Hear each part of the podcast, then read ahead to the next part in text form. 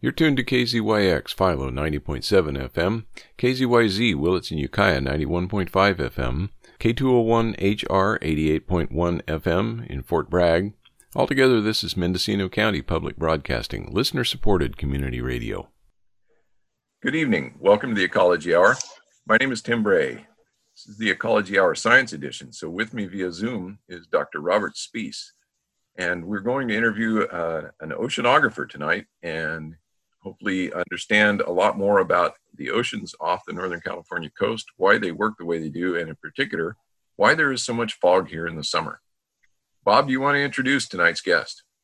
Yeah, I'm pleased to uh, welcome an old colleague from Alaska, uh, Dr. Thomas Weingartner, who's professor emeritus of oceanography at the University of Alaska Fairbanks um, School of uh, Marine Science.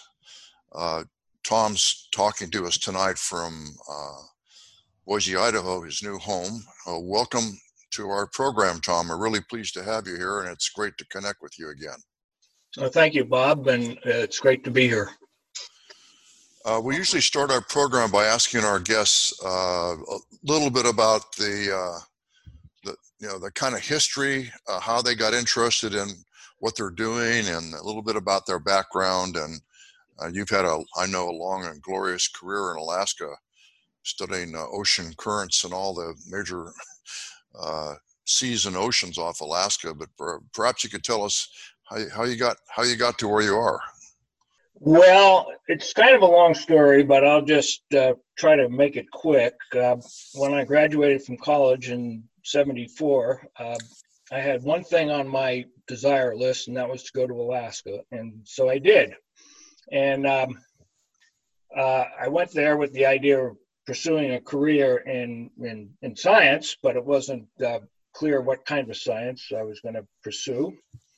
And I wound up meeting a, a bunch of young students uh, that were pursuing graduate degrees in oceanography. And I had never thought about oceanography. And I talked to them and talked to them about what they were doing, and it sounded interesting. Um, and I went and I applied, got accepted to the graduate program, and I did my master's degree there. And uh, I guess the very first, one of the very first things I did was go out to sea, and I just fell in love with it. It was just absolutely amazing trip. And uh, I completed my master's degree. I went into the private consulting world for a couple of years and decided that I really wanted to continue. And uh, received my PhD in physical oceanography from uh, North Carolina State University. And during the course of that, I worked on the equatorial Atlantic Ocean. But um, I still had Alaska in my system, and I was fortunate enough to be able to go back and wound up on the faculty and um, stayed there for the rest of my career and had the great fortune of working on every ocean touching that magnificent state.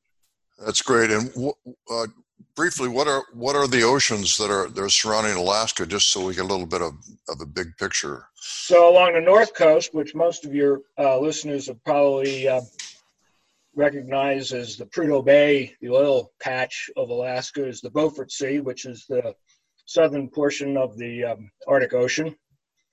Uh, western Alaska, between um, northeast coast of Alaska and the uh, uh, excuse me, northwest coast of Alaska and the northeast coast of Russia is the Chukchi Sea, and that also borders on the Arctic Ocean.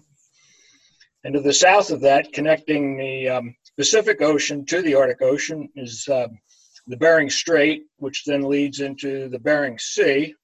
And that's uh, separated from the North Pacific Ocean by the Aleutian Island Arc. And then to the east of the uh, Aleutians, and along the south coast of Alaska is uh, the Gulf of Alaska. I, I think it might be useful to start at the biggest level to talk about uh, what we what we can say generally about oceanography in the North Pacific. Uh, I'm thinking particularly of the, some of the major current systems uh, in the North Pacific. Well, um, we'll probably begin then in the um, far western Pacific, which is the Kuroshio Current, and um, that's the uh, Pacific Ocean's analog to the Gulf Stream. And that current is relatively narrow, um, well, maybe 70, 80 miles wide, but very swift, moving along at um, two to five knots, which doesn't sound like much, but that's that's very swift for an ocean current. And that that current draws warm the tropical regions of the Pacific Ocean and uh, brings them up along Japan and the um, uh, and then swings eastward across about 35 to 40 degrees north and brings that warm water gradually eastward over towards North America. And on approaching, say, Washington, British Columbia, that current bifurcates. And the northern limb heads up around coastal uh, British Columbia and Alaska, eventually sweeps back to the southwest by Kodiak Island in the Alaska Peninsula, while a southern branch continues um, southward along the west coast of North America and eventually returns eastward uh, down around 15 to 20 degrees north uh, and uh, reconnects eventually with the Kuroshio uh, and also merges with some waters uh, coming northward from the equatorial regions of the Pacific Ocean. So these these broad currents that I just described uh, form two massive ocean gyres. The first one we call the subtropical gyre, which is uh, bounded um, on its northern part by the eastward drift emanating from the Kuroshio, the southward flow along the west coast of North America, and the north equatorial current proceeding then westward uh, in between 15 and 20 degrees north.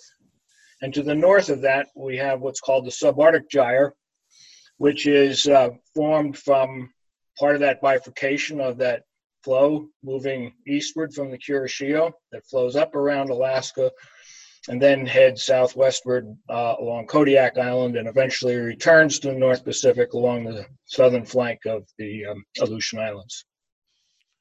So we have a kind of a clockwise um, uh, gyre that, that's off California. Uh, large clockwise gyre yeah, that spans yeah. the entire ocean basin. Right. Uh, west. Yeah. And then we've got a, a counterclockwise gyre north of that, right? Exactly. Yes. Yeah. Right. Yeah. And and and both of those current systems are very important in um, well, if we, if we think right back to the Kuroshio current, it's really hugely important in transporting heat by the ocean from the tropics and equatorial regions up to uh, northerly latitudes, northern latitudes. Yeah, we might want to come back to that point because uh, I'm, I'm, very interested in hearing uh, and, and introducing some of the concepts of uh, marine heat waves, uh, yeah. which are uh, a real phenomenon off this coast. Maybe we can get to that a little bit later in the program. Hey, uh, Bob, just one thing I want to uh, caution the listeners is these gyres that I'm talking about, they are um, largely confined to the deep ocean basins. So they're they're they're they're not necessarily uh, riding up along the continental shelves of either Oregon or California or Alaska. They have their own current systems. Those shelf current systems are um, are can communicate with the ocean basin, but their their dynamics can be slightly different. We can talk about those. Um, uh, just just also for your readers' uh, appreciation, the the deep ocean basins are are are anywhere from uh, 3,000 to 2,000 to 6,000 meters deep. So, um, you know, uh, several thousand to many tens of thousands of, of feet deep, and um, the the continental shelves are much shallower. So they're they're maybe at most about 250 meters deep or so. So the current systems along the sh- along the continental shelves are n- not necessarily uh, in sync with uh, with the uh, the larger gyre. Not necessarily. Their their dynamics are are are are, are governed by uh, by the winds as well, but uh, different types of wind forcing patterns. Yes. Right. Right. So what what what what forces these gyres to circulate? Uh, well, um, if you think about it, uh, uh, the the the basic pressure systems that are sitting in the atmosphere uh, and responsible for the mean winds uh, over these ocean basins are what ultimately drives um, those circulation patterns I just described.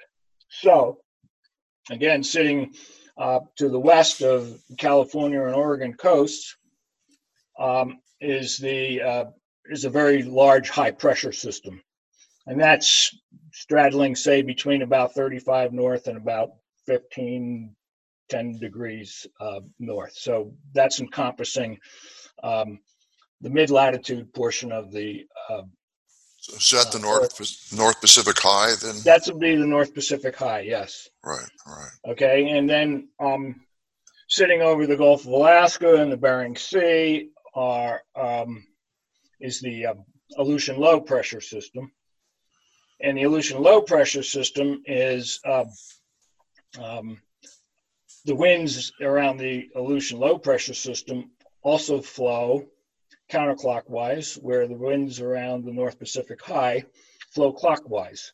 So the the ocean circulation directional sense mimics or follows basically that of the atmosphere.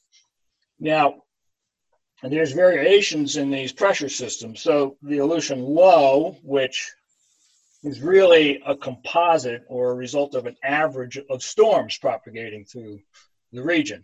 And those storms have a lifetime of, say, a week or so.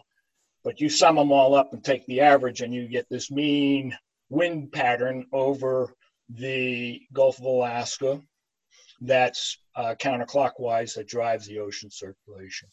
Similarly, the uh, North Pacific High, it it um, it weakens and strengthens throughout time, and um, but ultimately that that pressure system supports the wind field, which drives that clockwise circulation pattern around the North Pacific Ocean. Mm-hmm. And then the these uh, these winds also have a big influence on uh, near coast circulation on a shelf, right?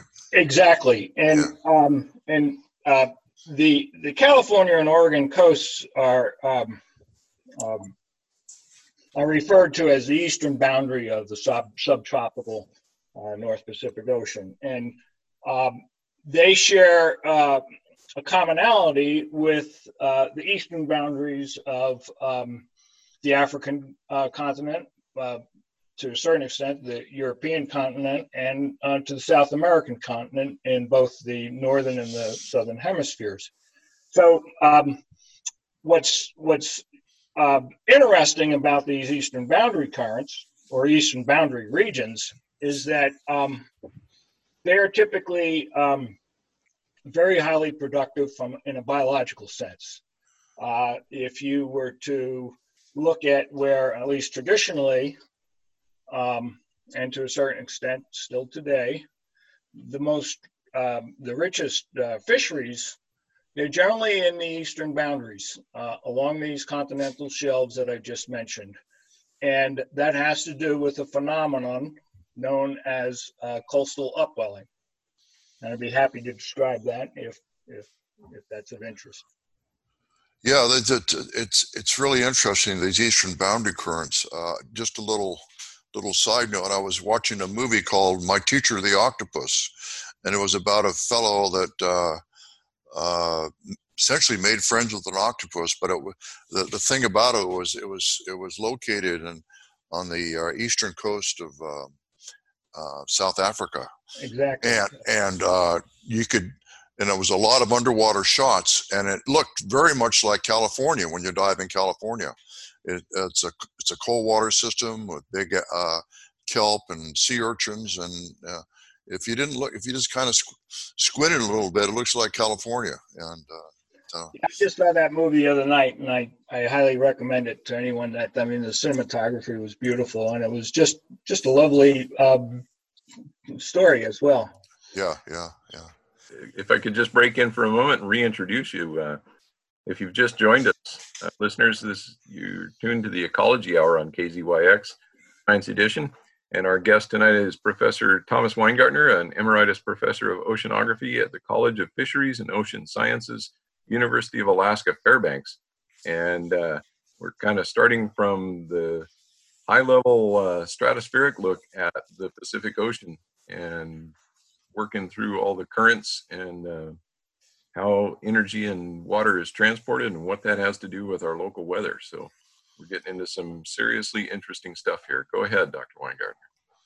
Yeah, so I was going to describe why uh, we find these um, upwelling regions along the eastern boundaries of the major continents um, uh, so productive biologically.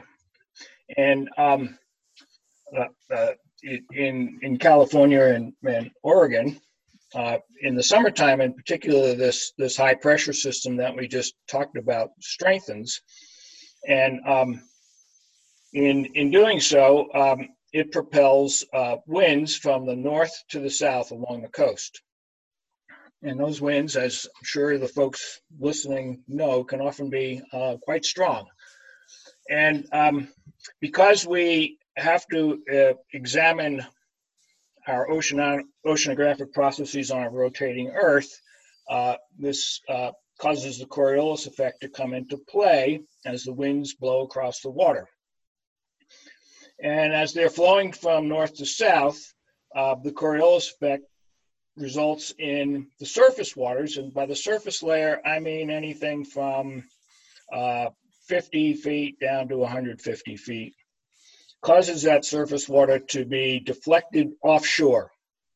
So it is drifting offshore at the surface. And um, if you think about it, um, it can't do that forever. It has to be replaced, and the replacement comes from water uh, carried up from the bottom of the shelf into the surface layers. Okay? So, in one sense, we have a drift at the surface heading offshore, but that is compensated for a drift coming along the bottom inshore, and then that inshore drift then slowly coming up to the surface to replace the water that's been pushed offshore. At the same time that that's happening, there's a redistribution of the density of the ocean water columns. And by the density, that's set up by the temperature and the salinity of the ocean. So high temperature, low salinity water is less dense than cold, higher salinity water. And what we have on the um, uh, west coast of the United States in the summertime is you have actually warm, relatively low salinity water at the surface. And at depth, you have uh, colder, higher salinity water. And it turns out that that cold, high salinity water at depth is nutrient rich, whereas the water at the surface uh, it tends to be nutrient poor just because of the phytoplankton that are in that surface water are using those nutrients, just like your tomato plants use up the fertilizer that you might put in your garden boxes or so. So this cross-shore circulation shell cell that I just described with water going offshore at the surface, onshore at depth, continuously brings in nutrients that are then carried up to the surface and support uh, tremendous uh, biological produ- productivity. That biological productivity uh, at the level of the phytoplankton then supports an enormously productive trophic system proceeding on to the zooplankton, and into fish and the many marine mammals that are also supported in this region. Um, there's one other important aspect of the ocean circulation um, that uh, I want to mention, and that is that um, there, so there is this cross shell shelf circulation shell cell, and th- there's a, a, a tongue twister for you.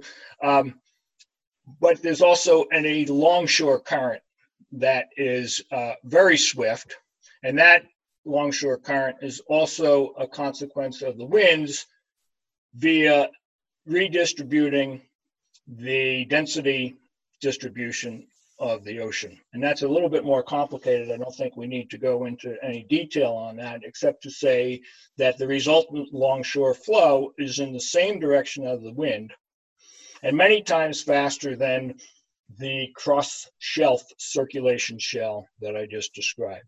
So, in a sense, the winds that are blowing from north to south, pretty simple, actually create a very complex three dimensional circulation cell uh, over the continental shelf. And of course, there's complications uh, associated with that due to variations in um, coastline capes and bays, uh, bottom topography, rivers coming in, and that sort of thing. But overall, that's in a in a nutshell what the cell, circulation cell looks like.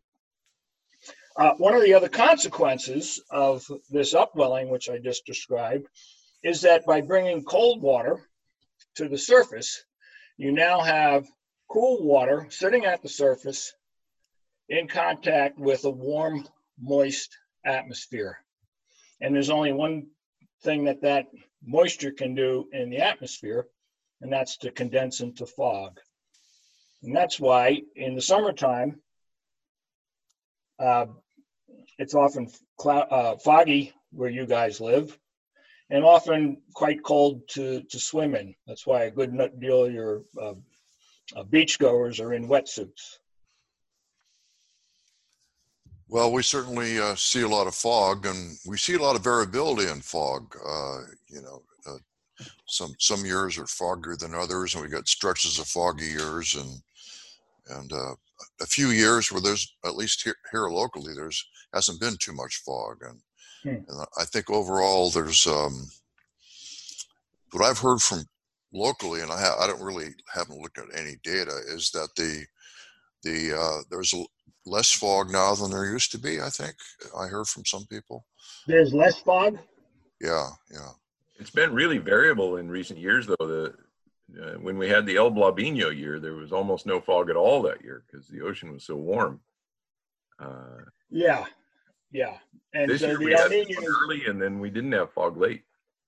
Yeah, yeah. The El Ninos will will um, um, especially the strong ones. Um, uh, that's that's a whole nother uh, fascinating story. But essentially, when an El Nino takes place, uh, warm water sloshes across the equatorial Pacific uh, from the Western Pacific over towards South America, and um, uh, that sloshing.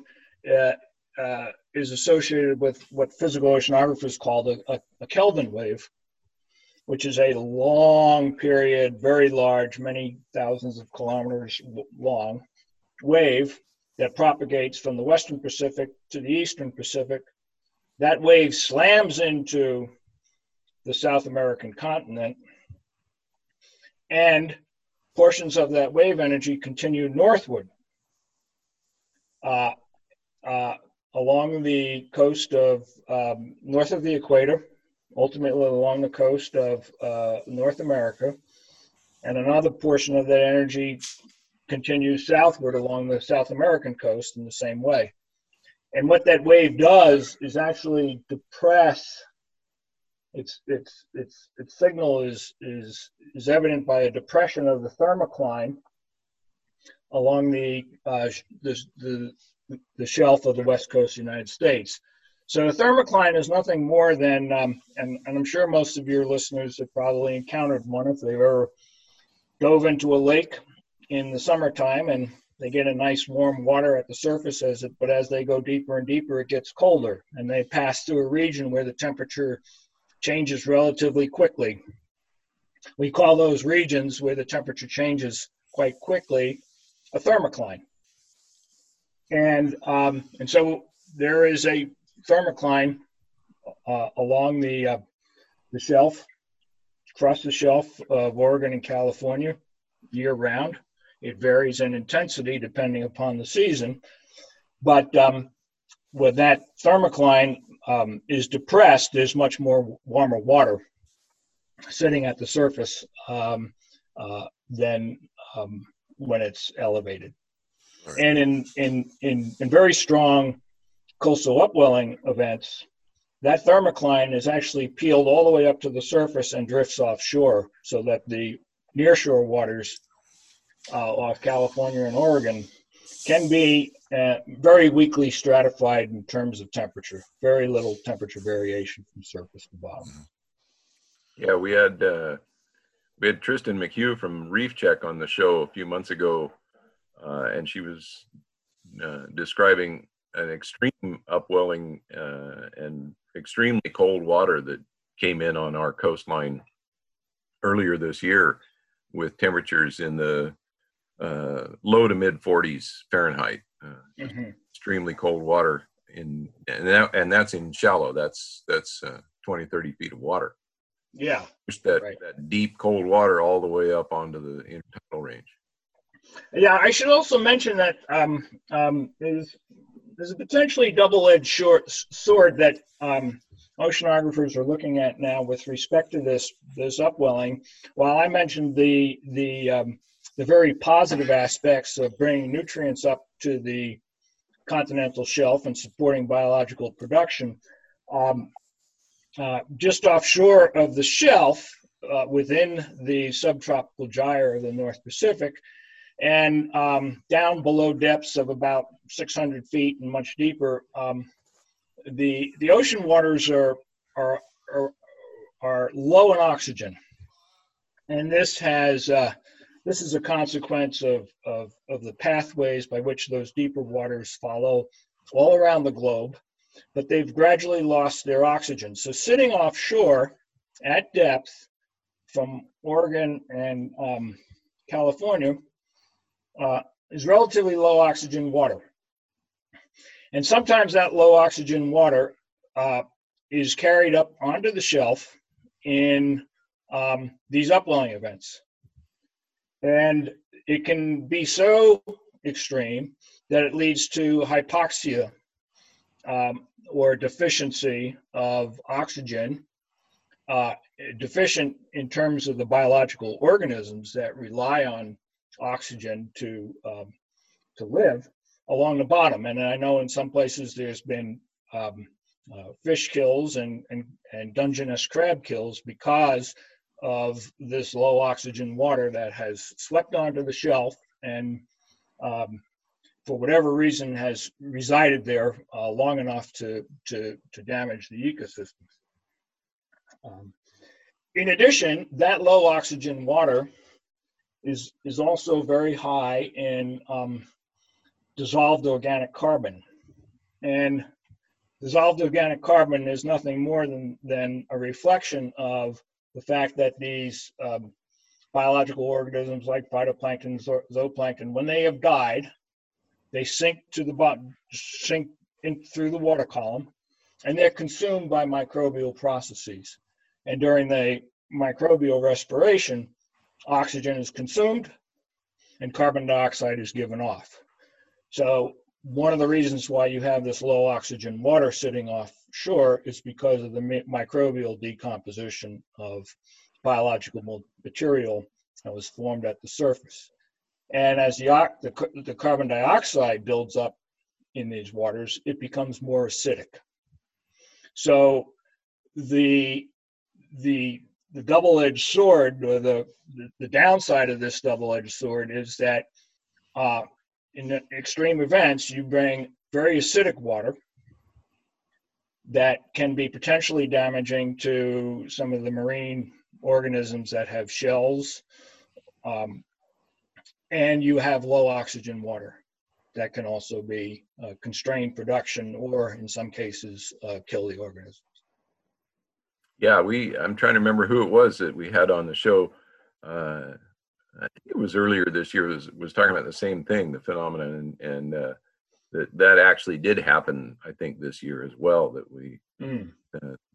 but it has been happening uh, sporadically and in some cases over fairly large areas, I gather. Yes, uh, that, that's my understanding as well. I, I don't know too much about these events. Um, uh, uh, some people believe that um, they're happening with uh, more frequency than they've happened in the past.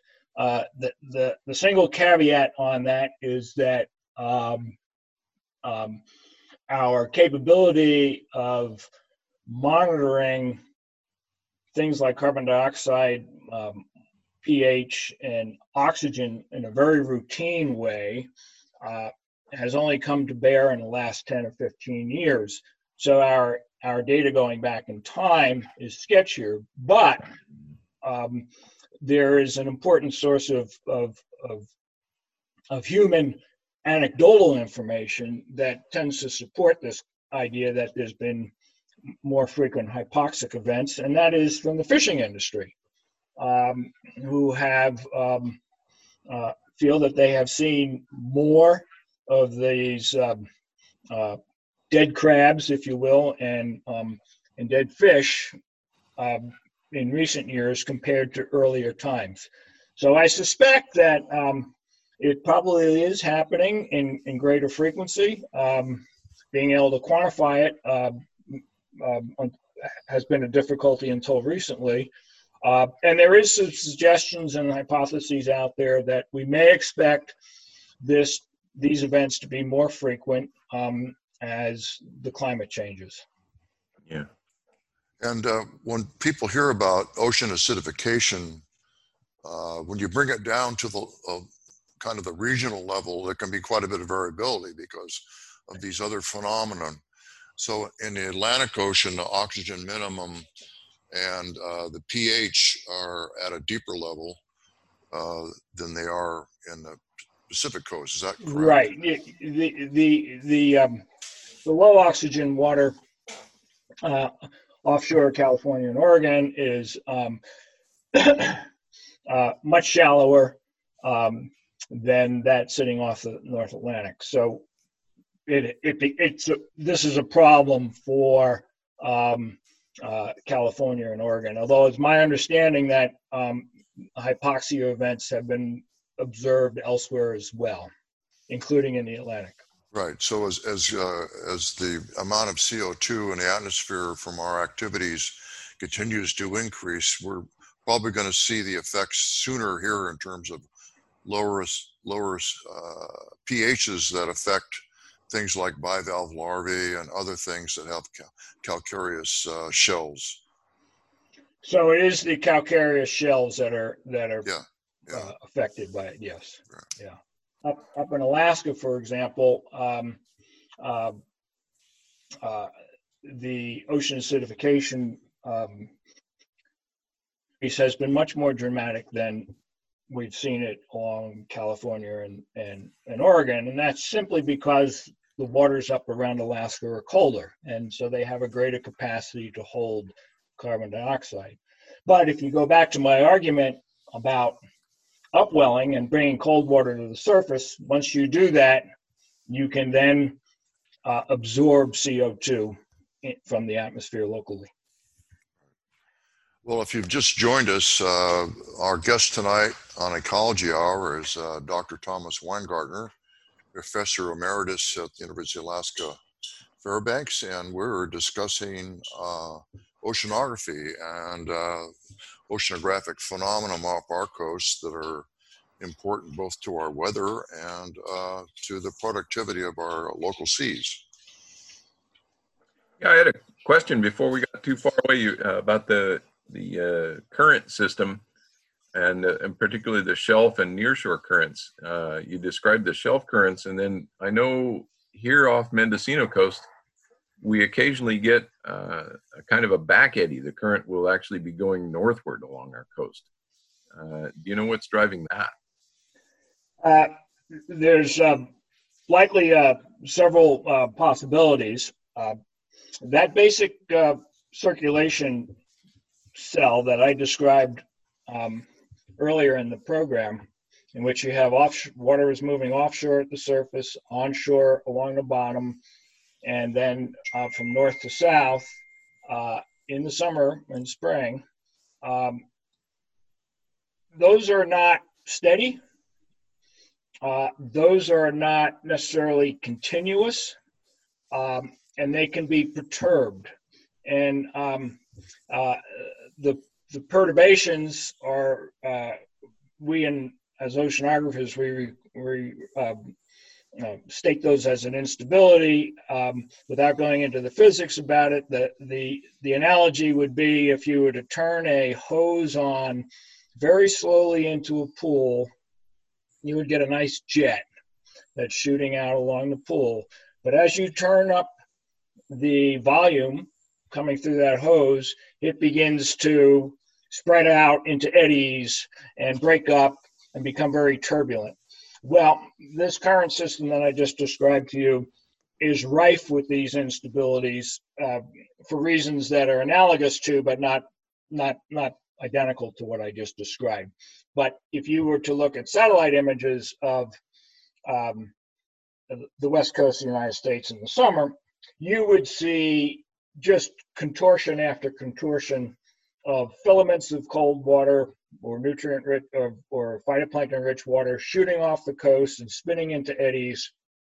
And um, that that's a plethora of activity all along the coastline. So that's one way that you might generate one of these eddies that you're talking about. The other is that oftentimes um, you know we we in, in when I used to teach to my students the, the theoretical concepts, we always started with a nice straight coastline. Yeah. Fact, we all know that coastlines are indented with bays and capes and uh, uh, submarine banks, etc. And these those can also trigger eddies and form eddies.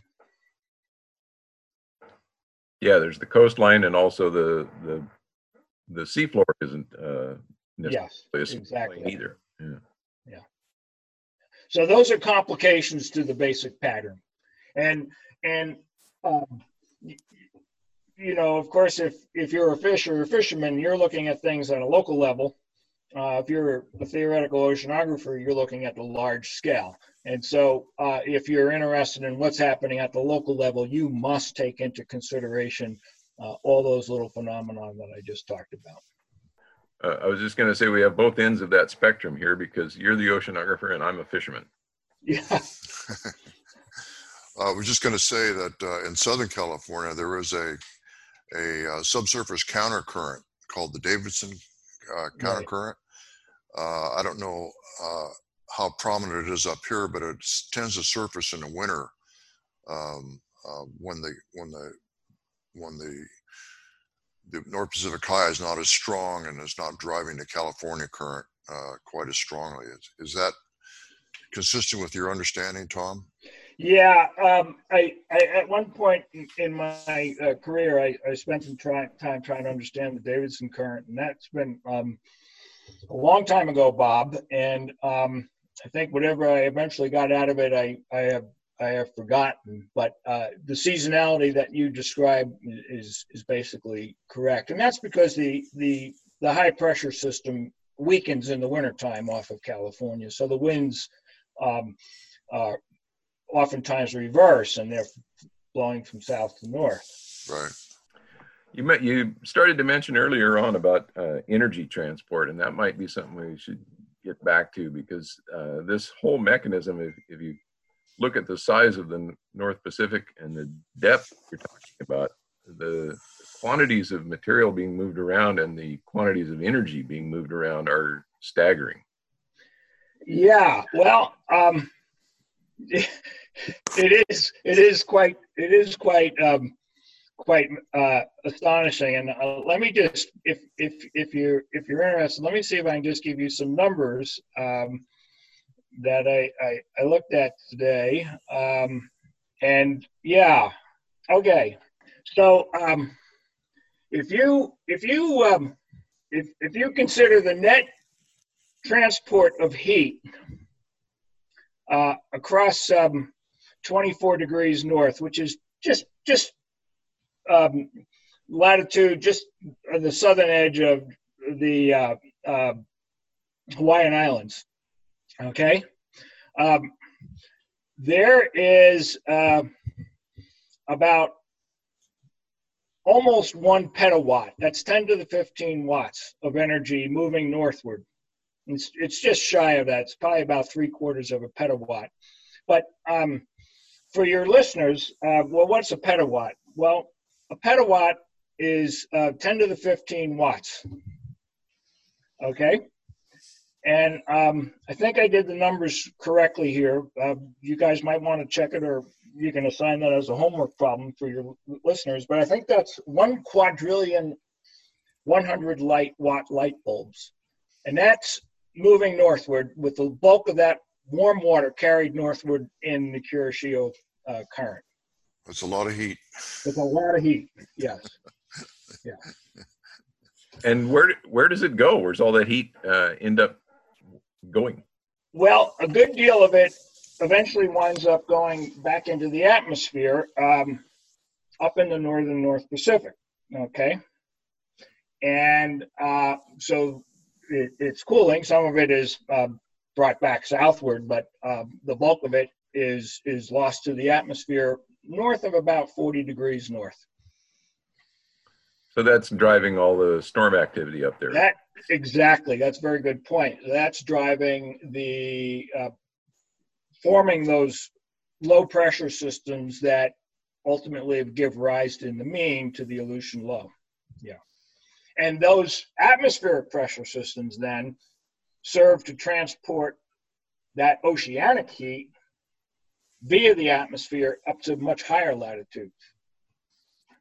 So people talk about teleconnections, uh, particularly with, um, I think uh, mentioned with the Kelvin waves, you know, because the, the Kelvin waves, uh, as, as you talk about in our previous collaborations, uh, reach all the way up into the Gulf of Alaska. Yes, they can. And, and yeah. Uh, uh, is, is that a teleconnection through the ocean atmosphere back into the ocean, or is it actually a wave that's carried, or most of the heat is carried uh, via water, uh, a wave in in the ocean itself? I, so, I don't know if I'm putting that in the right terms or not. So, in particular, those those Kelvin waves that I was referring to were, were those associated with El Ninos, and um, um, so when we have an El Nino, um, both the atmosphere and the ocean respond, and the atmosphere responds relatively quickly to it. Okay, and um, and and so we we may begin to feel the atmospheric effects of of of the El Nino on the order of weeks or so, uh, whereas the Kelvin wave propagation is is is much slower, um, and that may extend the sense that we feel, at least in the ocean, the uh, El Nino response well into several months after the, at least at the higher latitudes, Gulf Alaska and California, several months after the uh, El Nino on the equator starts to subside. I don't know that I can give you uh, the relative proportions of, of the warming, say, associated with atmospheric effects versus uh, uh, the oceanic transmission. Yeah. What, what causes these Kelvin waves? They seem kind of bizarre. Yeah, they they are, and um, and basically, uh, what happens during an El Nino is um, the trade winds over the equatorial Pacific, which are blowing from east to west right along the equator. Uh, and there's a very prominent thermocline that extends the entire length of the equatorial Pacific. Okay, so these winds are are are uh, blowing from east to west, and they tend to pile up warm water over on the western side of the Pacific. Those winds um, collapse over the uh, over the equatorial Pacific. And as soon as they collapse, that warm water starts to slosh to the east, back across the equator. Okay, so if you think about it, under typical conditions, the thermocline in the equatorial Pacific slopes downward from east to west. So it's relatively shallow off of South America and the Galapagos, and it's much deeper off of Indonesia, say. Okay. So there's this huge warm pool of water sitting over the Western Pacific and much cooler water sitting over the Eastern Pacific. And all of a sudden, it's like it's like rocking a bathtub. You tilt the Uh-huh. bathtub back, and it it it kicks off one of these Kelvin waves. Now these Kelvin waves have the maximum amplitude right on the equator, and they the amplitude of the wave uh, decays exponentially moving off the equator. So it's a really equatorial. It's what's called an equatorial trapped wave. What kind of elevations are we talking about with the with the wave? Uh, Do you know? Well, it it it, it really has uh, uh, uh, its largest signal right at the depth of the thermocline. So uh, it'll tilt the it'll cause the thermocline to um, deflect, oh, maybe on the order of 50 to 100 meters, depending upon the intensity of the of the um, of, of the event itself. So, but if you think about it, um, what you're doing is is is maybe pulling that, at least in the eastern Pacific, you're pulling that thermocline down from a depth of about 50 meters down to a depth of 100 meters. That's a huge amount of warm water that has uh, displaced that thermocline. Right. Yeah, that's an interesting concept. That's that one's Yeah. new to me. Yeah. Yeah. Yeah, we we um, well the the the ocean, like many physical systems, responds to a disturbance in the form of kicking off waves, and we're very familiar. And you, as a fisherman, most certainly are familiar with the waves that your boat is is bouncing over. And Yeah. um, Very. I'm very familiar with them because I'm in a kayak. Yeah. uh, and and of course those waves are are are wind generated and um, uh, and these other waves that I'm talking about, such as the Kelvin wave, um, and um, what we also refer to as Rossby waves, they're very large scale waves. They have they don't have much of a sea surface manifestation. They primarily have a deflection of the of the thermocline manifestation but they may be um, uh, several thousand kilometers long, and um, and they move um, uh, uh, depending upon where you are. The ones along the equator move, say, a couple meters per second. Um, the Rossby waves, which are at mid latitudes, move much more slowly. And um, what they wind up doing, really, from the point of view of of, of affecting uh, ocean processes is they deflect the, perma- the thermocline, uh, either downward or upward, depending upon the nature of the disturbance that triggered them, and then they propagate slowly through the ocean. So if if um, you have a thermocline that's been deflected downward, from a biological point of view, what you've done is removed uh, from closer contact or proximity to the surface waters these richer, cooler waters that are that have a considerable amount of nutrients in them. And so you may wind up making it harder for production to take place because now you don't have nutrients as close to the surface as you might have had in the absence of this wave. Some of these waves result in the thermocline being bowed upward and coming closer to the surface and thereby being a um, uh, an easier source of nutrients for the surface waters. So they do have biological effects. Interesting. I, I recall that uh, we had good strong upwelling, uh, which I always associated with um, uh, high productivity. But if that upwelling is taking place um, in a system in which the thermocline is uh, is depressed, then you're you're liable to get more uh, liable to get less uh, nutrients into the surface waters and kind of lower productivity. Is that is that right?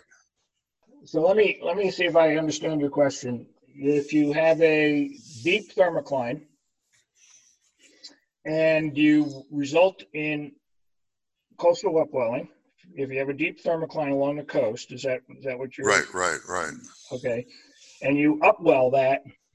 I, I would argue that um, if you do that, you you enhance the pop, probability of promoting uh, biological production, Okay. and that's okay. simply because in doing in doing what we just described, you're bringing this nutrient-rich water closer to the surface. It it still has to get to the surface or into the well-lit zone where the phytoplankton can utilize those nutrients. If it doesn't, then there's no um, no enhancement of biological production to be expected. Yeah, yeah. But if it can get up there into that well-lit zone, uh, then there is um, most likely it's going to enhance biological productivity. I think uh, we had uh, uh, Bill Sydeman. I don't know if you know him. He's a oceanographer and biological oceanographer uh, here in California, who's worked uh, in this coast and also in the Gulf of Alaska. He was a, one of our first guests on the program, and he talked about uh, upwelling uh, resu- uh, under some circumstances resulting in a lot less nutrients getting into the surface than in similar upwelling in other periods of time. And I, I thought maybe this um, uh, thermocline going up and down might have some relationship to that that phenomenon. Yeah, I'm. I'm. Uh, of course, I wasn't uh, present for that uh, conversation, Yeah, so I don't know exactly what he's talking about. But uh, the bottom line is, if you get the thermocline up into the uh, in into the what we call the euphotic zone, the region where phytoplankton have sufficient light yeah. to grow, um, they'll do well. If Yeah. you can't get it up there, then you don't have a nutrient source Right, for those Right, phytoplankton. right, right. Yeah, we saw a dramatic shift, a dramatic change in the nearshore conditions this year after several years of unusually warm water at the surface. And we had a lot of cold upwelling this year. And it really, uh, this is the first year in three or four years that we've had good growth of kelp along here. So Hmm. uh, the, the effects of these processes really show up quickly here in the, at the interface between the sea and the land, really. Yeah, I bet they do. I bet they do. Well, it doesn't take long for phytoplankton to get stimulated and take off.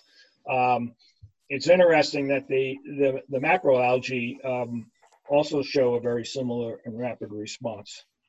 Yeah. Yeah, we, we had a heat wave in 2013 and uh, uh, dramatic uh, dive in uh, the amount of uh, bull kelp along the coast, which is a you know, is we almost a, a, a keystone species in, in this in this ecosystem because it provides so much structure and a fair amount of productivity in nearshore, and that was it was 95% gone, I think, something like that. Yeah.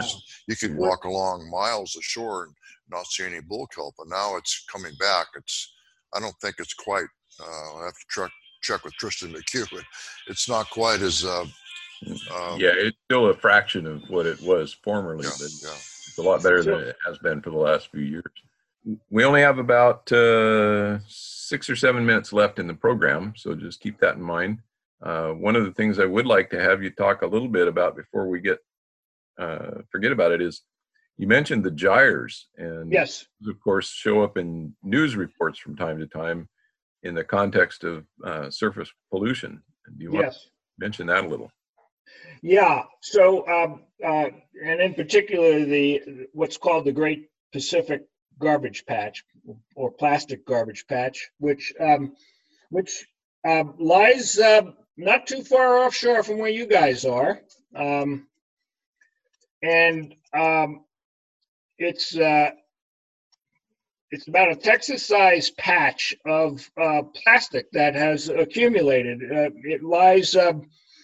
Um just a little bit centered, uh, just a little bit uh, south, uh, east, oh, excuse me, west southwest of, of San Francisco, um, and to the uh, northeast of Hawaii. Okay, so it, it's it's largely confined between 21 and 38 north, and uh, lo and behold, it sits right in the um, the eastern end of um, the subtropical gyre, which I described earlier, and and um, in the center of that gyre, the currents are extremely feeble. And uh, what this, uh, what that gyre tends to do then is a lot of this plastic um, comes from Asian countries. Okay, it's discharged into the ocean. It's carried uh, eastward um, as part of that North Pacific drift current that I described earlier that emanates from um, the Kuroshio. And it's carrying that plastic, and that current is moving slower and slower and diffusing, spreading out as it's drifting eastward. And it begins to flow southward off of the United States. And it's just very sluggish. So that material tends to accumulate in that patch. Okay. And um, and that's a consequence of, of the gyral circulation. Yeah, that's uh, it, it's an unfortunate reality of our uh, of the Anthropocene manifested in the ocean. It's uh, it and, and we're finding more and more out about the biological impacts of those. Um, yeah, it's it's it's been. Um, I, I, I, I agree with you, Bob. I, I, I think that it's been um, it's been recognized as an issue, but I don't know that there's been a lot of concerted effort to understanding the uh, biological impacts of of this material. Um, but it certainly seems to be um, uh, pretty severe in at least some cases, and possibly much greater than we've um, paid attention to. I know about five or six years ago, I, I was doing a literature search on the effects of uh, uh plastics in the ocean, and uh, there, there really wasn't much being funded or published uh, in those days. I mean, people in environmental organizations were certainly aware of it and were quite alarmed, but uh, somehow the, the research money wasn't really coming down where it should have been uh, in, in terms of impacts of uh, these materials. One interesting thing is, that, you know, there's a, a problem, I think, of, of perception. You know, we, uh, very, very few people actually get out into the middle of the open Pacific and see what's going on out there. We see what's near shore.